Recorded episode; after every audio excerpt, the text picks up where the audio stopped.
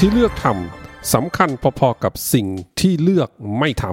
ำสวัสดีครับอยู่กับ Digital Marketing Now Podcast Podcast ที่จะคอยอัปเดตข่าวสารเกี่ยวกับ Digital Marketing นะครับ จริงๆ วันนี้ก็ไม่ใช่เรื่องของ Digital Marketing ทีเดียวนะครับ เป็นเรื่องเกี่ยวกับบทเรียนละกันนะครับ ที่เกี่ยวข้องกับการทำกลยุทธ์แพลตฟอร์มครับ วันก่อนผมมีโอกาสได้ฟังย้อนหลังนะครับ เป็น session จาก Secret Sauce นะงาน Secret Sauce ที่ทาง The Standard จัดนะครับ ซึ่งหนึ่งในท่านที่ขึ้นเป็น Key Speaker เนี่ยก็คือคุณโบ๊ทเจ้าของ b l u e b l i c นั่นเองนะ ต้องบอกว่า b l u e b l i c เนี่ยเป็นบริษัท consult สัญชาติไทยอันดับต้น ๆ เลยแหละ ของเมืองไทยนะครับ จะเรียกว่าเป็นอันดับหนึ่งเลยก็ได้เนาะเพราะตอนนี้ก็เทรดในตลาดหุ้นแล้วนะฮะ คุณโบ๊ทนะครับมีพูดเกี่ยวกับเรื่องของการวางกลยุทธ์เอาไว้อย่างน่าสนใจนะครับ เขาบอกว่าจริงๆแล้วเนี่ยกลยุทธ์มันคือการเทรดออฟครับ มันคือการเลือกว่าจะทำอะไร และเลือกที่จะไม่ทำอะไรนะครับ เพราะว่าการเทรดออฟนี่คืออะไรนะ หมายถึงว่าถ้าเกิดว่าสิ่งนั้นเนี่ยทำแล้วมันดีขึ้นเสมอ อันนั้นอะไม่ใช่กลยุทธ์ อันนั้นคือสิ่งที่จะต้องทำเนาะนะครับ แต่กลยุทธ์อะมันก็มีการเทรดออฟนะว่าคุณเลือกจะไม่ทำอะไร แล้วคุณเลือกที่จะทำอะไรนะ เพื่อให้ตรงกับวิชั่น ตรงกับเป้าหมายของธุรกิจนั่นเองนะครับ ดังนั้นนะครับมันก็เลยตรงกับเรื่องที่ผมจะเอามาแชร์ในวันนี้ครับ ซึ่งเป็นหนึ่งในบทเล็กๆนะครับ จากหนังสือที่ชื่อว่า no filter นะครับ no filter เนี่ยเรียกได้ว่าเป็นหนังสือประวัติศาสตร์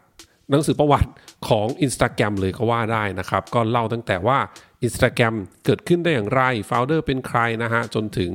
อตอนที่ขายให้กับ Facebook แล้วก็ชีวิตหลังจาก Facebook ต่างๆ นานานะครับ วันนี้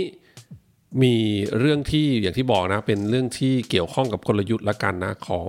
Instagram ครับ เคยสงสัยไหมครับว่า Instagram เนี่ยทำไมถึงไม่ทำปุ่มแชร์อ่าถ้าท่านใดเล่น Instagram นะ จะเห็นว่าเวลาเราไถ feed บน Instagram มันจะไม่มีปุ่มที่เรียกว่าแชร์ to feed เนาะนะครับเหมือนกับแพลตฟอร์มอื่นอย่าง Facebook นะฮะขออภัยเมื่อกี้เสียงแทรกก็คือผมเปิด Instagram นั่นนะฮะนะครับอินสตาแกรมเนี่ยเราเข้าไปแล้วจะไม่มีปุ่มแชร์ to feed นะครับ จะมีแค่ปุ่มที่สามารถให้เราเนี่ย to your story นะใส่ใน story เราได้ หรือว่าส่งให้กับเพื่อนผ่าน direct message หรือว่า DM นะครับ เหตุผลที่ Instagram เนี่ยไม่เลือกทำปุ่มแชร์เนี่ยเพราะอะไรนะ ต้องย้อนไปตั้งแต่ปี 2000 ประมาณ 2013 ครับ 2013 ถึง 2015 นะแถวๆนั้นนะครับ ต้องบอกว่าช่วงนั้นเนี่ยมันมีโซเชียลเน็ตเวิร์กอีกเจ้าหนึ่งที่ชื่อว่า Vine ครับ Vine เนี่ยสะกดด้วย VINE นะครับ ซึ่งในช่วงปี 2013 ถึง 2015 เนี่ย Y เนี่ยถือเป็นโซเชียลเน็ตเวิร์กที่ฮอตฮิตมากนะ เคยมี Active User เนี่ยมากถึง 200 ล้านบัญชีเลยทีเดียวสำหรับคนที่อาจจะไม่เคยได้ยินชื่อของ Y นะครับ มันก็คือ short-form video นะ video sharing platform สัญชาติอเมริกันนั่นเอง ที่ผู้ใช้งานสามารถอัปโหลดวิดีโอสั้นๆ แค่ 6 วินาทีได้ครับ เรียกได้ว่ามาก่อนการแหละมาก่อน TikTok หลายปีเลยทีเดียวนะครับ แล้วก็เจ้าของเนี่ยไม่ใช่ใครอื่นครับ ก็คือ Twitter นั่นเองนะฮะ แต่ปัจจุบันก็อย่างที่ทุกท่านทราบนะ Twitter ก็ถูกเปลี่ยนชื่อเป็น X แล้วนะฮะวาเนี่ยถือว่าประสบความสำเร็จมาก ๆ นะ มีคนใช้งานทั้งดารา นักร้องนักแสดงคนดัง แล้วก็เหล่าคอนเทนต์ครีเอเตอร์ รุ่นแรกเลยทีเดียวนะฮะที่คอยสร้างคอนเทนต์สนุกเนี่ยกันมากมายเลยนะครับ ช่วงนั้นเนี่ยหันมามองที่ Instagram นะครับ ก็เพิ่งจะเข้าไปอยู่ในชายคาบ้าน Facebook ได้ไม่นาน แม้ Instagram จะมีคนใช้งานที่เยอะพอสมควรแล้ว แล้วก็เหล่าคนดังก็อยู่ใน IG กันมากมายเลยทีเดียวนะครับ แต่ว่าหนึ่งในเป้าหมายสำคัญของ IG เนี่ยก็คงยังคงเป็นการที่ต้องพยายามเพิ่มผู้ใช้งาน ให้มากขึ้น แข่งกับโซเชียลเน็ตเวิร์กเจ้าอื่นๆได้ แน่นอนช่วงนั้นก็หนึ่งในคู่แข่งก็คือ Y นั่นเองนะครับ แต่ว่าสิ่งที่น่าสนใจก็คือว่า Instagram เนี่ยนะแทนที่จะเพิ่มปุ่มแชร์ ให้เหมือนแอปของบริษัทแม่ก็คือ Facebook ครับ เพื่อจะ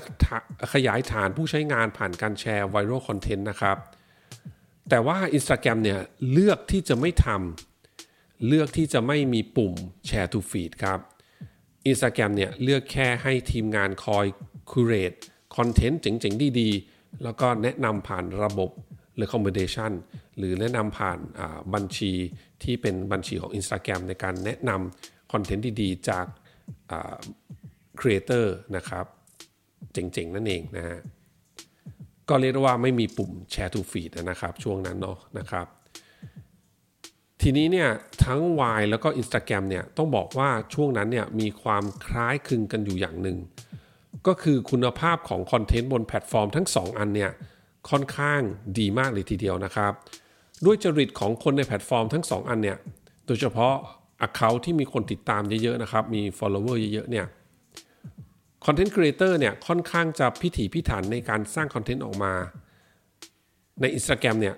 เขามีคำที่เรียกว่า Instagramable ด้วยนะ ภาพต้องสวยระดับ Instagram ถึงจะโพสต์ได้ ส่วนของ Y เนี่ยเนื่องจากว่าวิดีโอมีความยาวแค่ 6 วินาที คนที่ทำวิดีโอบน Y ก็เลยจะต้องผ่านการคิด ผ่านการสร้างสรรค์นะ แล้วก็เทคนิคการตัดต่อที่ต้องค่อนข้างน่าสนใจเทพระดับหนึ่งเลยแหละ ถึงจะทำให้คนติดตามแล้วคนมา engage กับวิดีโอเหล่านั้นนะครับ ดังนั้นสิ่งที่คล้ายกันสำหรับ Y และ Instagram ก็คือ ความคราฟของคอนเทนต์นะฮะ ความที่จะต้องใช้เวลาในการผลิตคอนเทนต์แต่ละชิ้นออกมานั่นเองนะฮะ แต่ข้อเสียของ Y จะเรียกว่าข้อที่เป็นจะเรียกข้อเสียก็ไม่น่าใช่เนาะความท้าทายแล้วกันนะครับ ของ Y ก็คือว่า เมื่อ วิดีโอบน Y เนี่ยมันต้องผ่านการคิดการสร้างสรรค์การทำการตัดต่อที่ดีพอสมควรเนี่ยทำให้จำนวนวิดีโอที่ถูกสร้างแล้วก็ถูกอัพบน Y เนี่ยเติบโตขึ้นช้ามากนะครับ เพราะว่าไม่ใช่ทุกคนนะที่จะมีความสามารถมี skill set ในการตัดต่อเจ๋งๆ หรือว่ามีไอเดียดีๆนะครับ ความครีเอทีฟในการผลิตชิ้นงานออกมานะฮะซึ่งถ้าเป็นแบบนี้ต่อไปเนาะ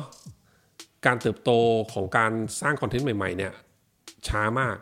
ถ้าเป็นแบบนี้ต่อไปเนี่ยผู้บริหาร Y ก็เห็นแล้วนะฮะผู้บริหาร Y ผู้บริหารบริหาร Twitter เนี่ยก็เห็นแล้วว่า มันจะต้องรอวันเจ๊งแน่ ๆ ถ้าเกิดว่าการเติบโตของคอนเทนต์มันน้อยแบบนี้นะครับ Y ก็เลยคิดการแก้ปัญหา โดยการทำปุ่ม Share to Feed ที่ชื่อว่าปุ่ม Rewind นะฮะ R E ขีด V I N E นี่แหละนะฮะ ให้ผู้ใช้งานเนี่ยสามารถแชร์วิดีโอของคนอื่นบนฟีดได้นะครับ แต่กลับกลายเป็นว่ากลยุทธ์ครั้งนี้นะ การสร้างปุ่ม Rewind เนี่ย จากที่ตั้งใจทำให้คนแชร์มากขึ้น แล้วก็มีผู้ใช้งานเพิ่มมากขึ้นนะครับ กลับกลายเป็นว่าตรงกันข้ามฮะแย่หนักกว่าเดิมครับ เพราะสิ่งที่ตามมาก็คือว่าเมื่อมีปุ่ม Revine เนี่ย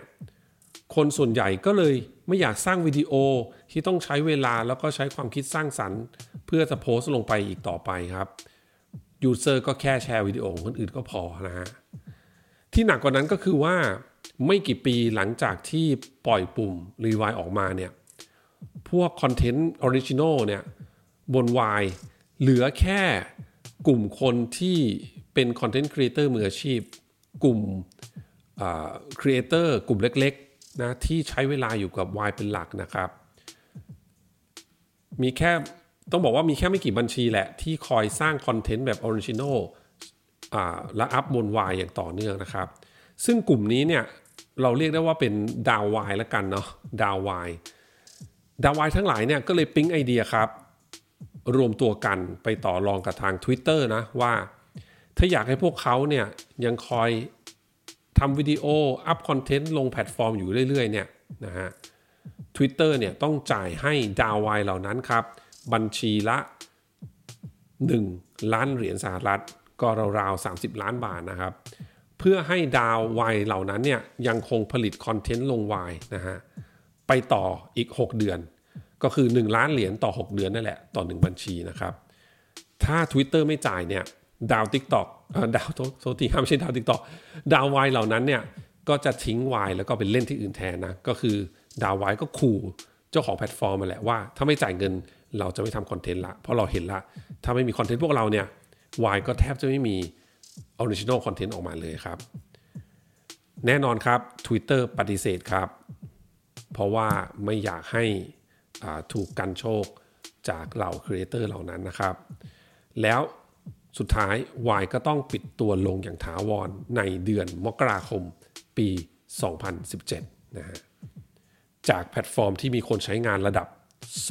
200 ล้านบัญชีนะนะครับบูมมาก ๆ ประมาณปี 2013 นะ พอถึงปี 2017 ก็ถูกปิดตัวอย่างถาวรนนะครับ อย่างที่บอกใครไปนะฮะ ว่าเรื่องนี้เนี่ยเอามาจากหนังสือ No Filter ครับ ซึ่งหนังสือเล่มนี้ระบุว่า Instagram อาจจะเจอชะตากรรมเดียวกับ Y ก็ได้นะ ถ้าเกิดว่า Instagram ทำปุ่ม Share to Feed หรือเราอาจจะเรียกว่าเป็นปุ่ม Regram แบบนี้ฮะนะครับซึ่งแน่นอนแหละเราอาจจะไม่สามารถฟันธงได้เนาะว่าถ้า Instagram ทำสิ่งนั้นเนี่ยจะทำให้ Instagram โดนปิดตัวลงเหมือน Y หรือเปล่าเนาะแต่ที่แน่ ๆ จนถึงปัจจุบันนี้ครับ ที่ทุกท่านฟังพอดแคสต์ตอนนี้ Instagram ยังคงไม่มีปุ่มแชร์ทูฟีดเลยนะฮะ ขอบคุณทุกท่านมากที่รับฟังครับ เดี๋ยวครั้งหน้าเป็นเรื่องอะไร ฝากคอยติดตามกันนะครับสำหรับวันนี้ สวัสดีครับ